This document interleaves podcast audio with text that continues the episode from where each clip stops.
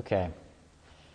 Uh, before I start here, I thought I would read. Um, I was reading. This is actually last night, late last night. I was reading this book here on, uh, the tabernacle, written in the six, in the 1800s. When was it first? It doesn't say when it was first published, but I think the guy Henry Soltau or whatever his name is, he's a Brit. Um, was born in like 1810. I'm not sure when he wrote the book, but uh, I was reading through it, and um, and lo and behold, I found this paragraph that I thought. You remember, for those of you who aren't aware, uh, we've been we've been talking, uh, and I'm moving on from that this week. But I, have been talking for the last three weeks that I shared about. Uh, um, about what I call the school of Christ and, and how the Spirit of God, if He's going to teach your soul, He's going to teach you um, that the order of true spiritual growth and progression is, is contrary to, to how you might naturally think. In fact, absolutely contrary. It is death, heaven, and then earth. And that's what we kind of talked about for the last three, three weeks. That first you face crucifixion with Christ. First you are crucified with Christ, baptized into his death. Then, uh, then you are raised up and seated with him in the heavens. And then what is, what is a reality of, of spirit and truth and heavenly relationship and reality becomes manifest in the earth. And, and so the order is death, heaven, and, and earth. And, and, and, it's, and we have the order backwards, I think, so much in the church. We have this earth, death, heaven thing that we think. Um, and, and, I know that it sounds ludicrous, and I, and I went through a lot of scriptures, and, and we talked about that. And if you missed it, um, you can get the recording. But uh, anyway, so I'm reading last night, uh, and, and, I, and, I get, and I'm reading this book on, on the tabernacle, and, which, is, which is particularly interesting to me that I found it in this book on the tabernacle because uh, the tabernacle is where you look to see divine order. The tabernacle is where you look to see how God lays out the order of how he wants to communicate himself. I mean, everything in the Old Covenant is, but, but particularly the tabernacle, you see death first. I mean, there, there's a number of things you can, um, you can see there, and I won't go into all that, but, but anyway, this is, a, this is some guy, you know, some guy who was a lawyer who quit his job to write these books, so it says on the back or whatever, but, um, and, and, he, and he says this. I'm just going to read you this paragraph, and I'm going to start my other deal. But here it is that many of the children of God make a mistake through want of a clear perception of the great truth of salvation. The teaching of the Spirit of God is, if we may use the expression, from heaven to earth, and not from earth to heaven. He would fix our faith steadfastly on the fact that old things are passed away and all things are become new. He would instruct us as to the entire destruction of the flesh in the death of Jesus for us and in our consequent life and resurrection with Christ, risen and glorified, and having fastened our souls on these blessed facts and thus rooted and grounded us in Christ, he would then make these truths to be the practical power of our walk and conduct on earth so that we come back again to the earth from heaven to walk here below as a heavenly people, following the steps of that blessed one who came forth into the world from the Father. Unhappily, too much of the teaching of the present day is of the reverse order an attempt to lead to heaven by means of a clean walk on earth, instead of presenting a clean walk on earth as the result of being already seated in heavenly places in Christ. I just thought that was really cool. I uh, very rarely read something that supports something I think. So I thought I'd share the one time it happened with all of you. Uh, so, uh, anyway, I was just kind of threw the book in the air, and it's one of those moments, you know. Uh, why I had to throw the book in the air, I'm not sure, but it just kind of sealed the moment for me, you know. so, um, Uh, yeah. It, it, just reminds me of this time when I watched Growing Pains as a kid. Anyone ever watched that with uh, Mike Seaver? Okay, some of you. All right, so there's this time when Mike Seaver stays home from school because he's sick, or he fakes sick, I think. and, he re- and all of his favorite shows are on during the day while he's at school, and he realizes for the first time that life goes on places where he's not. And he just has this epiphany, and he throws this banana that he's eating up in the air, and it's just slow motion, and he's like having this moment of realization with this banana twirling in the air. okay, that has nothing. I'm going to cut that out of the recording. It just, it's. I have some of those banana moments sometimes where I just, it seems the only appropriate thing to do is launch something into the air and picture it happening in slow motion. So, uh, I don't know how to segue from that into what I'm going to say today. But uh, I'm going to continue um, with the, the book of Ephesians today. Um, Ephesians 3.17, if you want to turn there, if you have your Bibles with you. Um, we've... Uh, We've taken, like I said, we've taken the last three weeks and we talked about what I call the school of Christ, and, and uh, now we're going to come back to the end of this, this passage here in uh, Ephesians 3, starting. We, we, we, did the, we did verse 16. The last time we did Ephesians, we did verse 16, and in the first half of 17, where Paul prays that the believers would be strengthened uh, with might by the Spirit in the inner man uh, with, with the result that Christ would dwell in their heart by faith, and we, we spent some time looking at that, being the, the reality of being strengthened with might in the Spirit, I mean, in, in the inner man by the Spirit. And, um, and I want to pick up there today with the second half of verse 15 uh, through, it's going to end up being through the end of the chapter. So uh, let me just read here at least the first three verses for now that you, being rooted and grounded in love, may be able to comprehend with all the saints what is the width and length and depth and height, to know the love of Christ which passes knowledge, that you may be filled with all the fullness of God.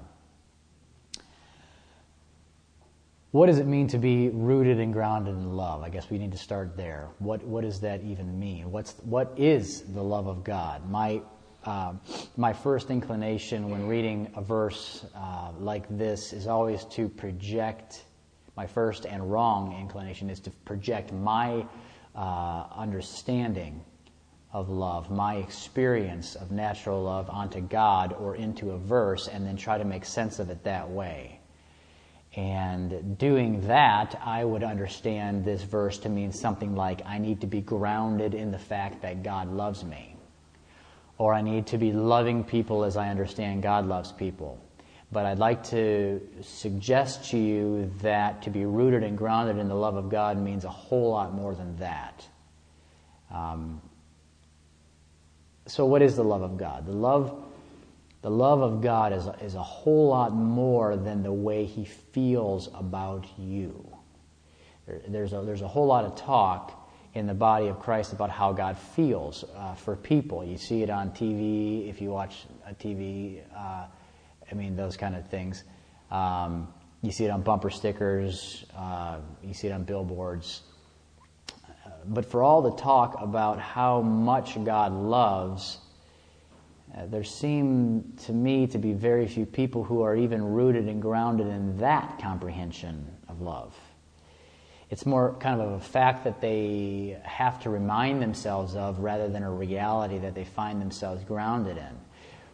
But, but what I want to say is that even if you could make yourself perpetually believe something about God's emotions in this regard, you still would not be rooted and grounded in love in the way that Paul is talking about here. The love of God is not known through a belief in or an experience of God's emotions. The love of God is known through receiving and participating in what God has given. In other words, you'll never know how much God loves you if you are unfamiliar with how God loves. In other words, the measure of God's love isn't the measure of his feelings, but is the measure of Christ who has been given to the human soul. That's how much God loves you. With all that is within me, I know that that is true. God's love is known only when what He has given is comprehended. So the love of God, if I were to put a, put a simple working definition on it, as much as words can do, is not just what he feels, but it's what he has given to the human soul. For God so loved the world. For God in this manner, that word so, in this manner is a better translation. Thusly loved the world that he gave. What did he give? Christ. Yes, yes, indeed. But, but do you know the, the, the length and the breadth and the height and the depth of this that is given? Right here is the love of God. You could you could say that the love of God is Christ crucified, uh, God granting you a death in His Son and a life that is His Son as well.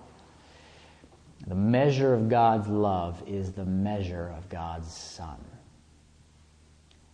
Let that sink into your hearts. The measure of God's love is the measure of God's Son. The experience of God's love is the experience of God's Son. And so becoming rooted and grounded in God's love is becoming rooted and grounded in what God has given. And that's why this verse falls directly on the heels of the description of how we are empowered by God's Spirit in the inner man, and Christ comes to dwell in our hearts by faith. It picks up right there, and then it says that we, in this way, are, are rooted and grounded in what God has given. He has given the Spirit of His Son to be the life of our soul. And this verse is actually quite similar uh, to a verse that I quote all the time from 1 Corinthians chapter 2, verse 12, where Paul tells us that the Spirit of God has been given in order that we might know the things that have been freely given to us by God. That is, that is knowing the love of God, to know the things that have been freely given to us by God. What is the Spirit showing us? He is showing us the love of God, the things that have been freely given. So you see, your relationship with God is a relationship of unfathomable love. That is true, but that doesn't mean that it is, it is just a relationship where both sides feel certain strong things and, and think certain things in certain ways. I, I, I, know that, that natural love is recognized primarily by how a person feels and what a person wants from another, or how much a, a, a person wants another. That's love in, in the natural. That's you, take the things around you to yourself because you love them. It is this pull towards yourself. But the love of God is not comprehended in what He gets or what He wants from us. It is, it is comprehended rather in what He has given to us. His love is the giving away of Himself in the person of Jesus Christ. And again, the measure of that love is therefore the measure of Christ. And it's in this very same sense that Paul says what he says in Romans 5 5. He says, Now hope, or better translated, expectation, does not disappoint because the love of God has been poured out in our hearts by the Spirit whom He has given us.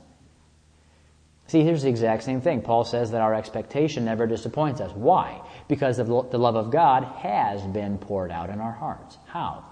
By the Spirit who He has given us. Do you see how he, how he defines the love of God here? It is defined by the Spirit of God poured out into the human heart. There it is. What's the love of God? He has given Himself to your soul in the person of Jesus Christ. How, how, how much do you recognize or realize or know the love of God? The exact amount that you recognize, realize, and know the Son of His love. And so it is in this love, in this gift, in this Son that we are coming to be rooted and grounded.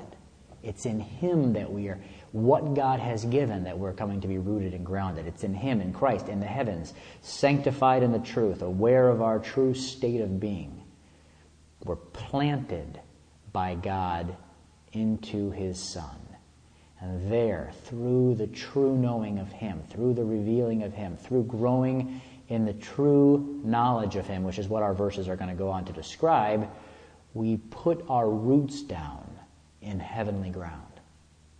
We put our roots down deep. We are rooted and grounded in what is purely heavenly ground. And He becomes then the foundation of all reality and perspective and motivation and life. And there is a difference. There is a difference, friends, between a seed laying in the soil and a seed being rooted and grounded in the soil. And there is the same difference between a Christian being in the loving, love of God and a Christian being rooted and grounded in the love of God. So we talked the last three Sundays about this, this order that I mentioned before when I was talking about the, this book here, the tabernacle death, heaven, and then earth. First, you're crucified with Christ, baptized into his death. Then you're made alive with him, raised with him, seated with him in the heavens in Christ. You're brought into the person of Christ, into, his, into the Father. You have died, your life is hidden with Christ in God. We were saying about it this morning. A heavenly realm, a heavenly reality, heavenly relationship, and then this reality of the heavens, this kingdom of heaven, can come on earth even as it is in heaven. Well, this verse is more or less describing what it means to put your roots down where salvation actually has you. To put your roots down in where, where God has brought you in His Son. So this isn't simply believing what God has done, this is dwelling there. This is being anchored there. Hebrews talks about that the anchor of the soul beyond the veil. What was beyond the veil? The heavens. The heavens living out from there. There's uh, some Psalms and Pro- I just wrote down a couple here Psalms and, and, and uh, prophets who say things like, uh, He shall be like the, the righteous one, shall be like a tree planted by the rivers of, of water that bring forth its fruit in season, whose leaf also shall not wither, and whatever he does shall prosper. Or Jeremiah 17, that was Psalm 1 3, Jeremiah 17 8. He shall be like a tree planted by the waters, which spreads out its roots by the river, and will not fear when heat comes, but its leaf will be green, and will not be anxious in the year of drought, nor will cease from yielding fruit. So Paul, Paul, Paul's prayer here in Ephesians 3, and this is a prayer, if you remember, go back a few weeks, what we're actually in the middle of here is, is what Paul's praying. He says, For this reason I bow my knee to the Father and then he starts to say the reason. Here's what I'm praying about. So Paul's prayer here in, Ephesians 3:18 goes on to describe just how this happens. We grow in our spiritual comprehension of the breadth and the length and the height and the depth of this love that surpasses knowledge. You see, what is our comprehension of the love of God? It is, it is really God's view of the breadth and the length and the height and the depth of what He has given to us in and as the person of the Lord Jesus Christ. We're not just learning about God's feelings here. We're not, we're not learning to believe in God's big desire for humans. We're coming to a spirit given comprehension, comprehension of the immensity of God's gift of Christ. The height, the depth, the width, the breadth, whatever. We're, we're being shown the vastness and the perfection of God's love in Christ. And the language here is very reminiscent of, of how God dealt with Abraham and how God dealt with Ezekiel. And I was thinking about this. God, God, uh, you know, he, he gives Abraham this, this inheritance, this land, sets him right in the middle of it, and then says, Abraham, go look to the north, to the south, to the east, to the west. Walk the length and the breadth of it. Genesis 13, 14 through 17. Ezekiel is shown this perfect temple, and then he's given this measuring rod by an angel and said, Measure it. Measure what? Measure, measure the, uh, the house of God, really. Measure, that's what you measure the, the breadth and the length and the, and the height and the depth of this, of this gift. And he is told to, told to then show the measurements, show the picture of it to the house of God. This is what God gives. This is what God has given. So, so when we, by the teaching of the Holy Spirit, begin to, to measure the breadth and the length and the height and the depth of God's gift of Christ, it is then that we begin to occupy what we've been given. We begin to occupy, what we begin to know the love of God as it is in Christ. It is then that our roots begin to go deep into heavenly ground. We're found in Him, we're anchored in His reality. And it's only then, as this verse continues, only then that we are filled up to the fullness of God. I know this is hard to hear. You, you, maybe you listen to it again. But, but the measure of God's love is your experience of the height and depth and breadth and width of the Son. And we'll only know the fullness, we'll only grow up into the fullness of God if we find ourselves rooted and grounded in what He has given. And so it goes on to say that you might be filled up to the fullness of God. I'm, I'm extremely interested in that, in that phrase, in that phrase filled up to the fullness of God. You could say it like this God's fullness filling up and overtaking every aspect of your soul.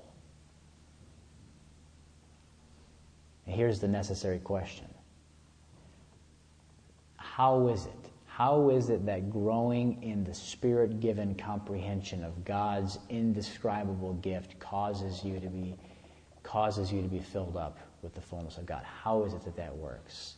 How is it that the awareness of this gift causes it to work mightily in you? If you read on in the next two verses here in Ephesians 3:21 and 3, 3:22, you're going to find this little benediction at the end where Paul says, "Now to him who is able to do far more abundantly beyond all that we ask or think, how? According to the power that works within us. To him be the glory, etc." But Paul is talking about the power of God working in the soul. He's describing how this power works in us. It works in us through it works in us through comprehending the measure, the immensity of God's gift in Christ, the love of God. And so what I'm saying is how? How does knowing Christ, how does knowing Christ in this way cause you to be filled up with the fullness of God? How does knowing Christ, how does knowing the breadth, the width, the length, the depth, how does, how does that truth have, have the effect on your soul that you will be filled up to the fullness of God? I've been thinking a lot about that, and, I, and, I, and recently I've been seeing this more clearly than ever. I've, I've been seeing more than that it works. I've been seeing more than that it transforms your, transforms your soul. I've been coming to, to a, um, to a clearer view of, of why truth works the power of the cross into the human heart. And here it is in a sentence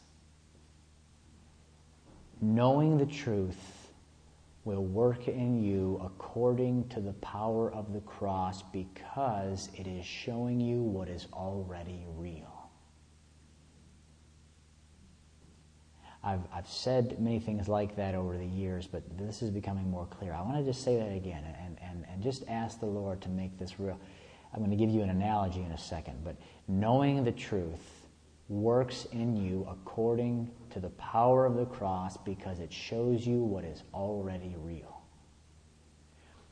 Here, here's an analogy that I've been using for the past couple of weeks. It's kind of sort of developed out of something I said a month or two ago if you've heard this analogy, just uh, listen again. There's a, there's a lot of people here that haven't heard this because I've been, I've been using it in, in the Tuesday and Friday night group for the last week.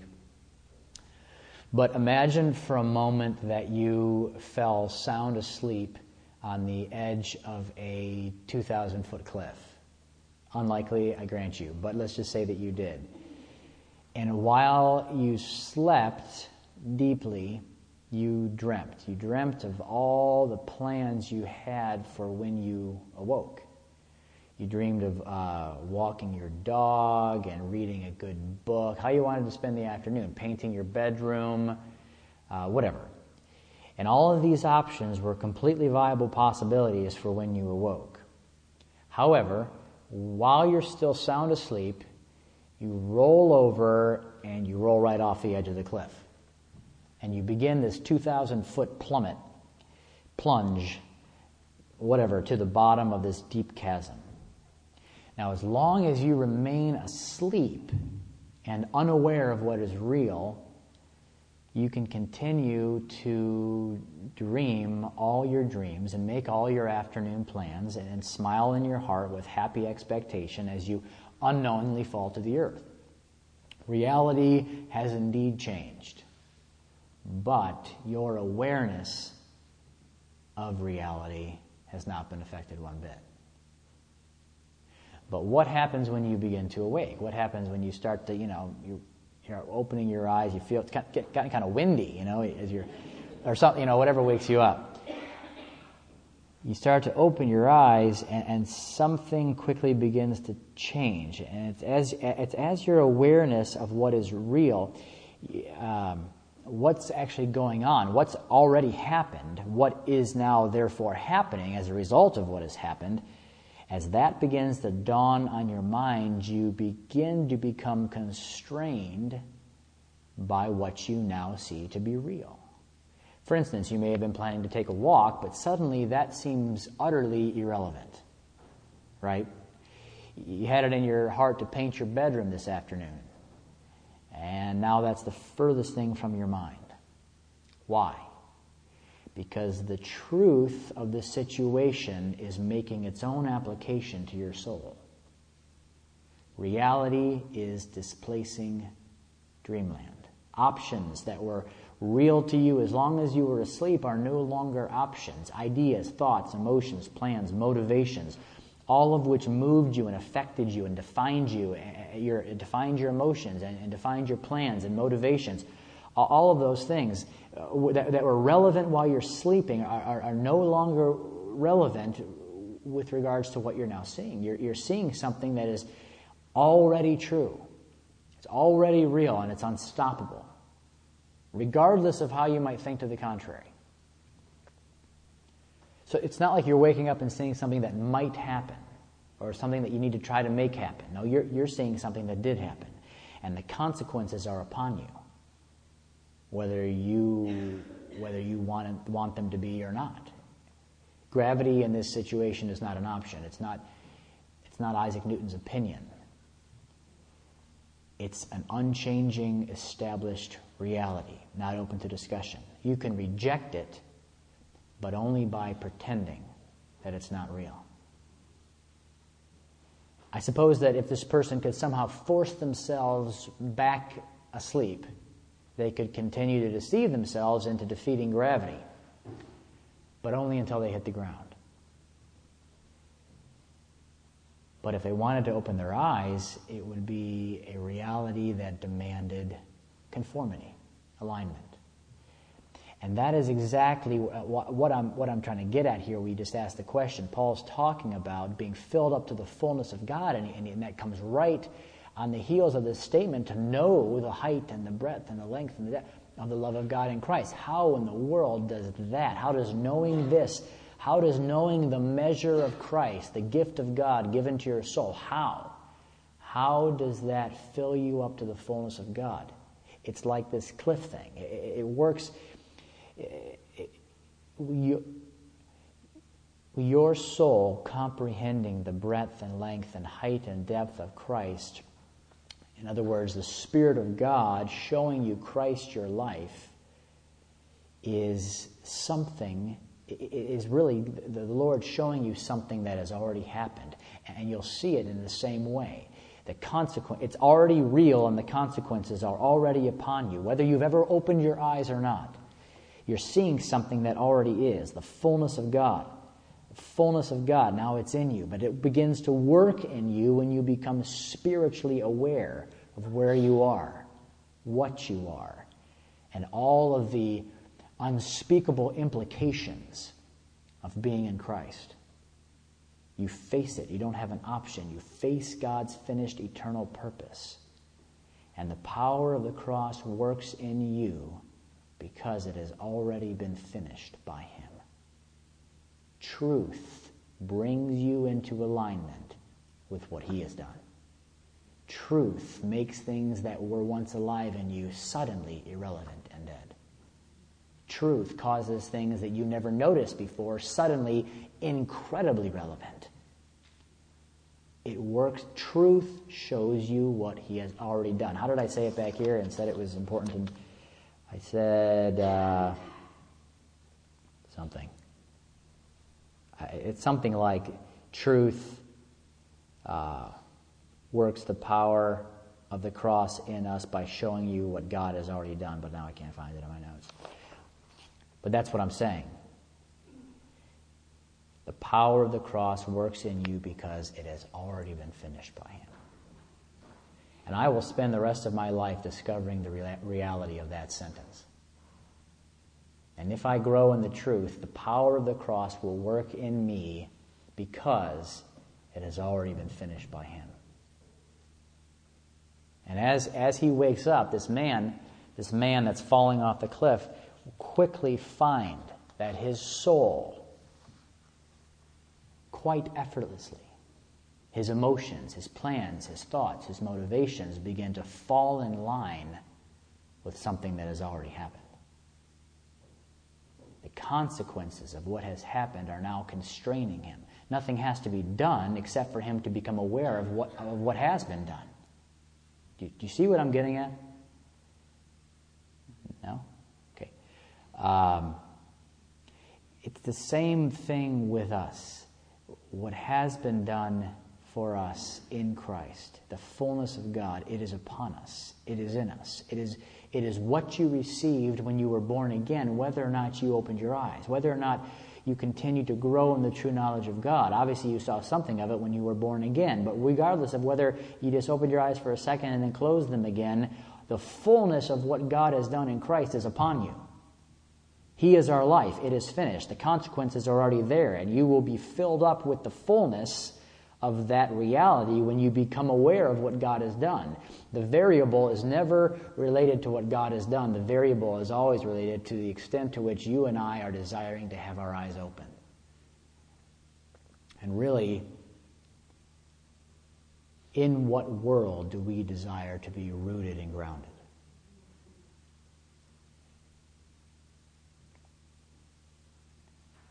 And with that, I'd like to, I'd like to say a few things today on a more uh, on a more personal note as well, and just kind of end with with uh, some some thoughts uh, having to do with this reality of being filled up with the fullness of God. But I, but before I say that, I just want to stress what I've just said. I, I know it's hard to hear, um, and and, it, and it's.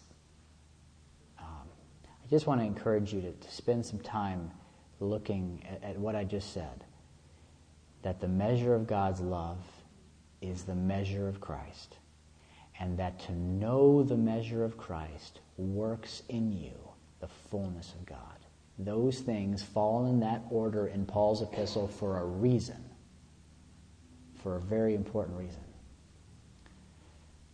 But, but again, I said I was, um, I said I was very interested in this phrase, the fullness of God, and I'm going to get a little, a little more personal here.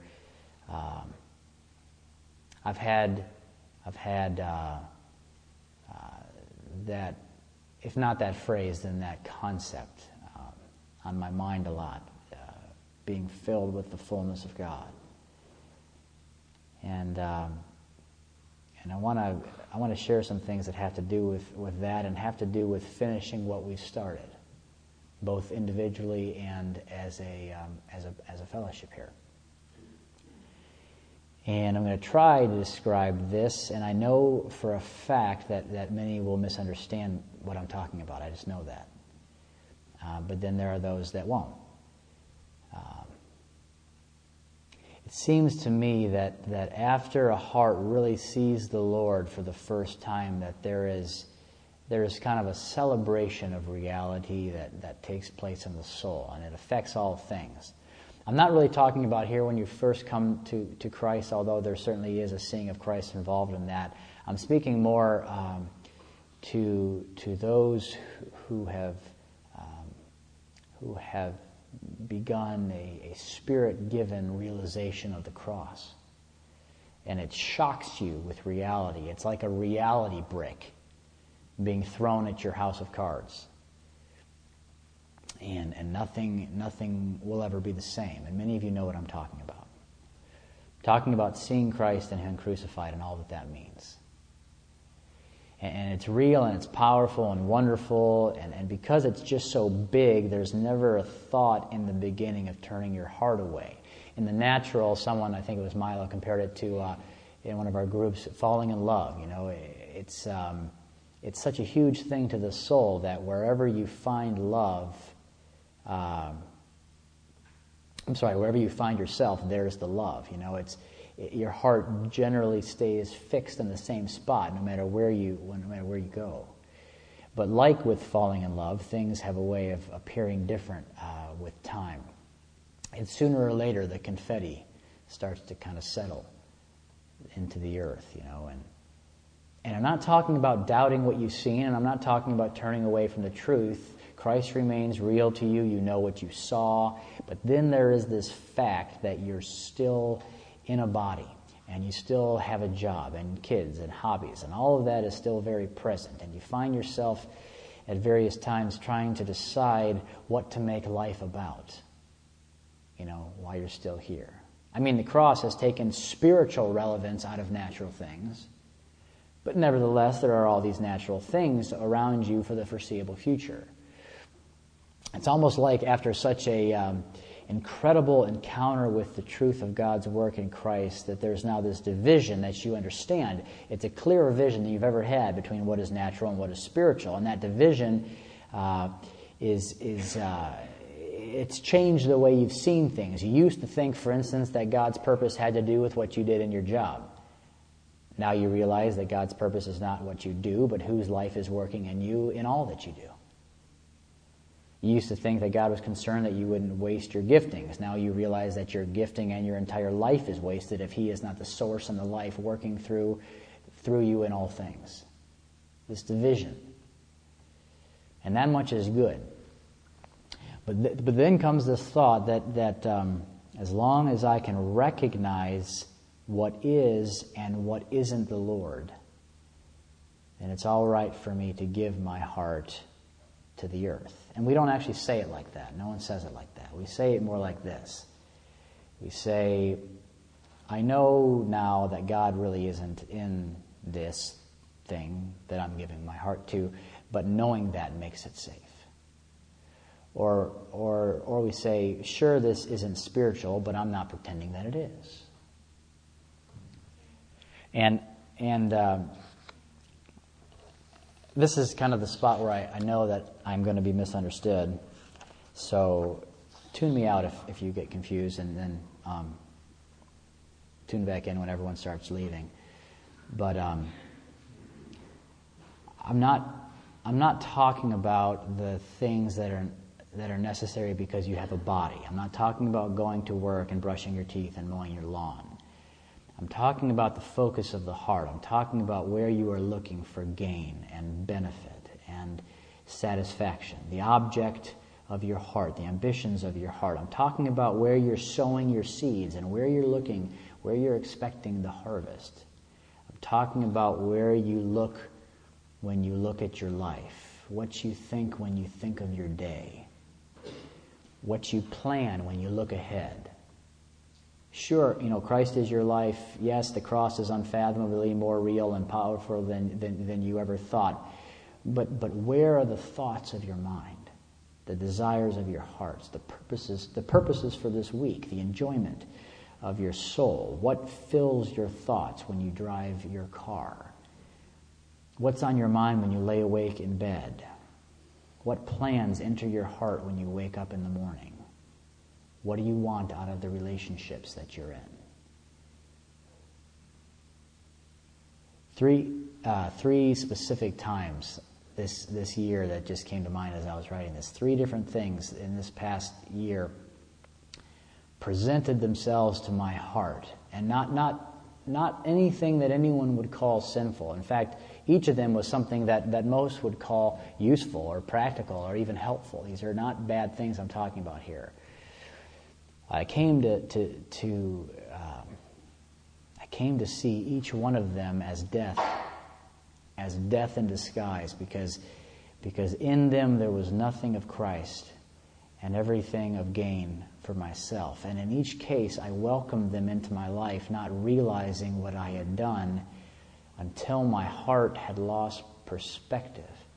And I found myself extremely interested in something other than being filled up with the fullness of God. And I'm not going to tell you what those things were because it doesn't matter what they were. Nothing is wrong as a thing. But everything is wrong if it works in your heart towards a purpose other than being filled up with the fullness of God. Paul says, All things are permissible, but not all things are beneficial. All things are permissible, but I will be mastered by nothing. And you know how Paul kind of called a spade a spade. We all like to admire that about Paul. I'm not sure we all like to live uh, in his church. But you've read, you've, read, you've read him just blurting out things like, Who has bewitched you?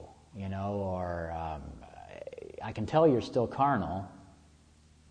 Or I wish I could give you uh, meat, but you still are in need of milk. By now you should be teachers.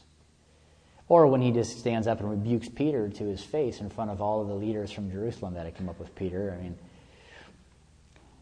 I've always wanted, and especially now, to be a part of a people who would do that with one another. Um, to be a part of a people who, who could look each other in the face and without regard to the, to the uh, bristling of the flesh or the temporary awkwardness of the situation, just say the truth simply because it's true. And I'm sure it sounds better than it feels, but I, but I wish that we didn't have such long, fleshy toes that, that are so easy to step on. I was thinking that offense is the most natural human emotion because it's how the flesh always responds to truth. Nevertheless, I want to say to, to myself and I want to say to you, who are my friends and my family in the Lord, that everything other than Christ does not deserve your heart. And if we're finding gain and goal and purpose or life anywhere but in Him and in sharing Him with those who are His body, then we have found a path that does not lead to the fullness of life and we must not allow it because it's living a lie. And that's a fact.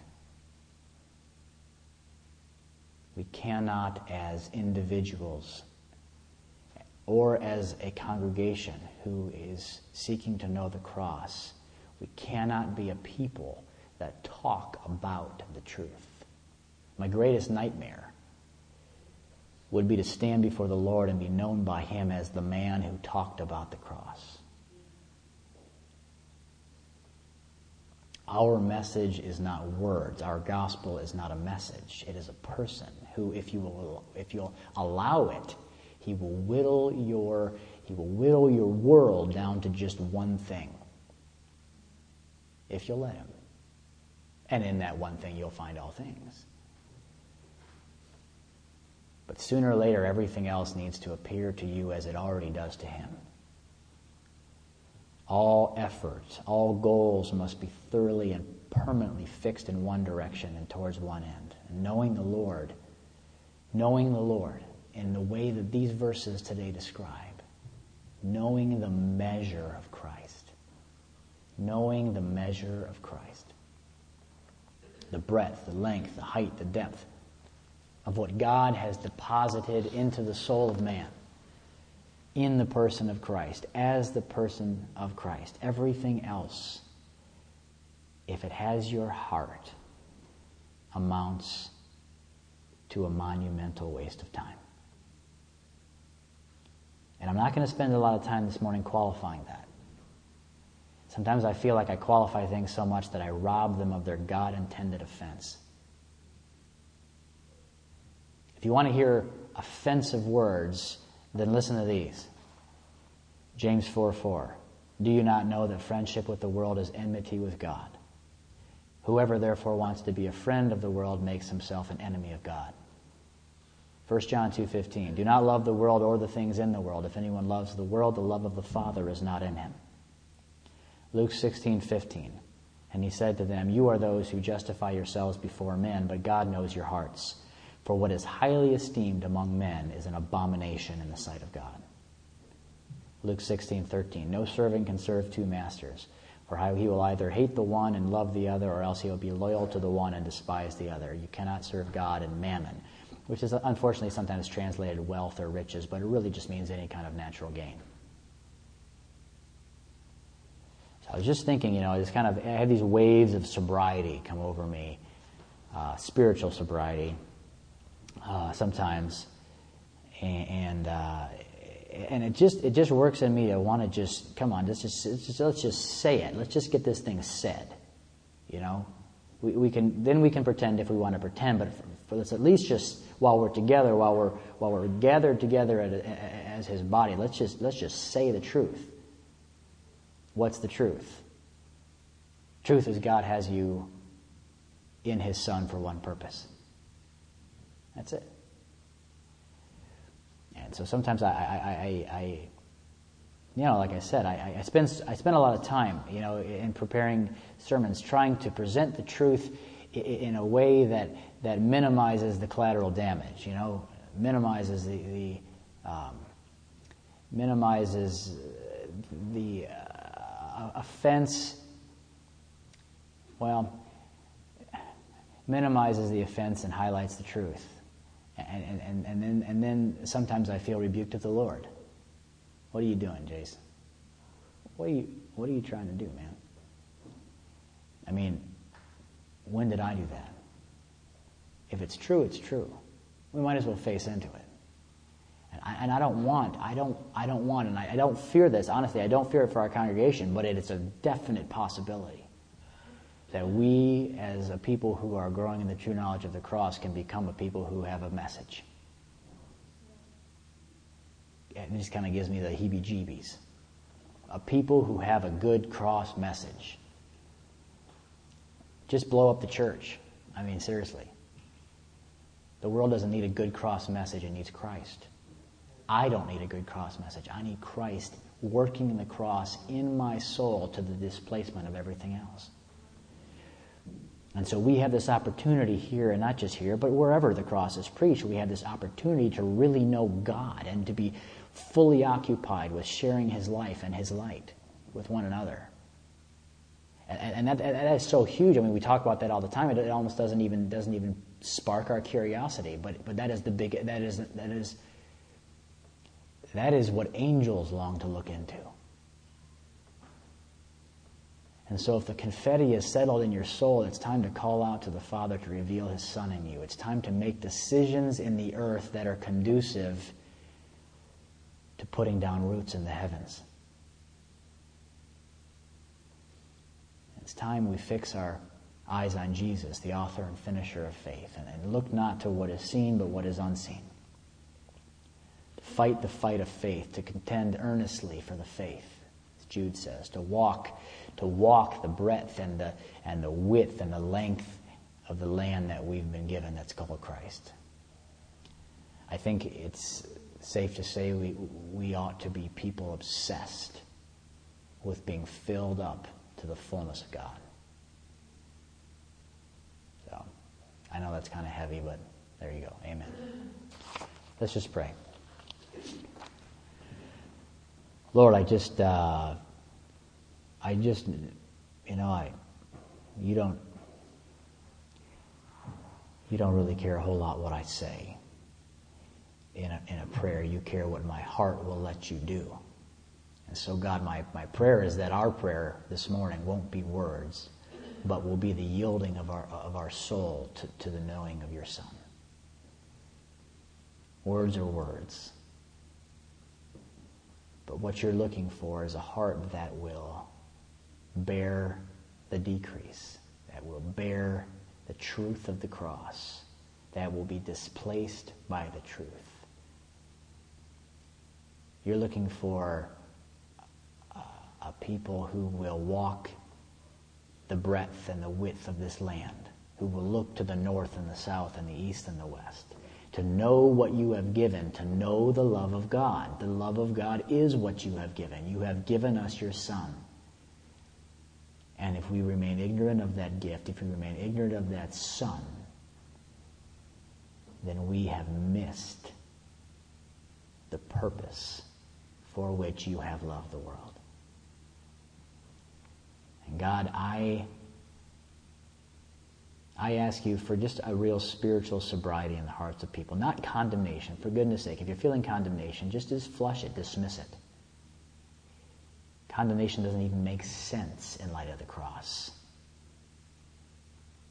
But what does is purpose. Purpose. Eternal purpose.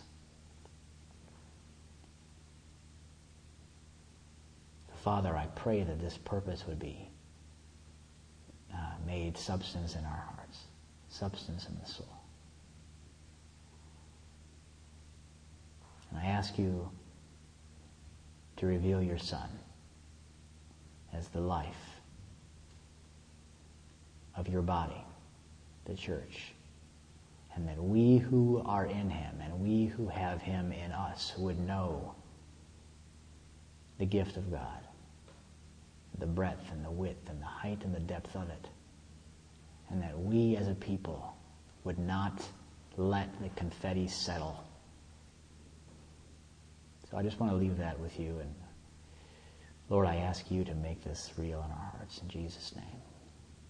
Amen.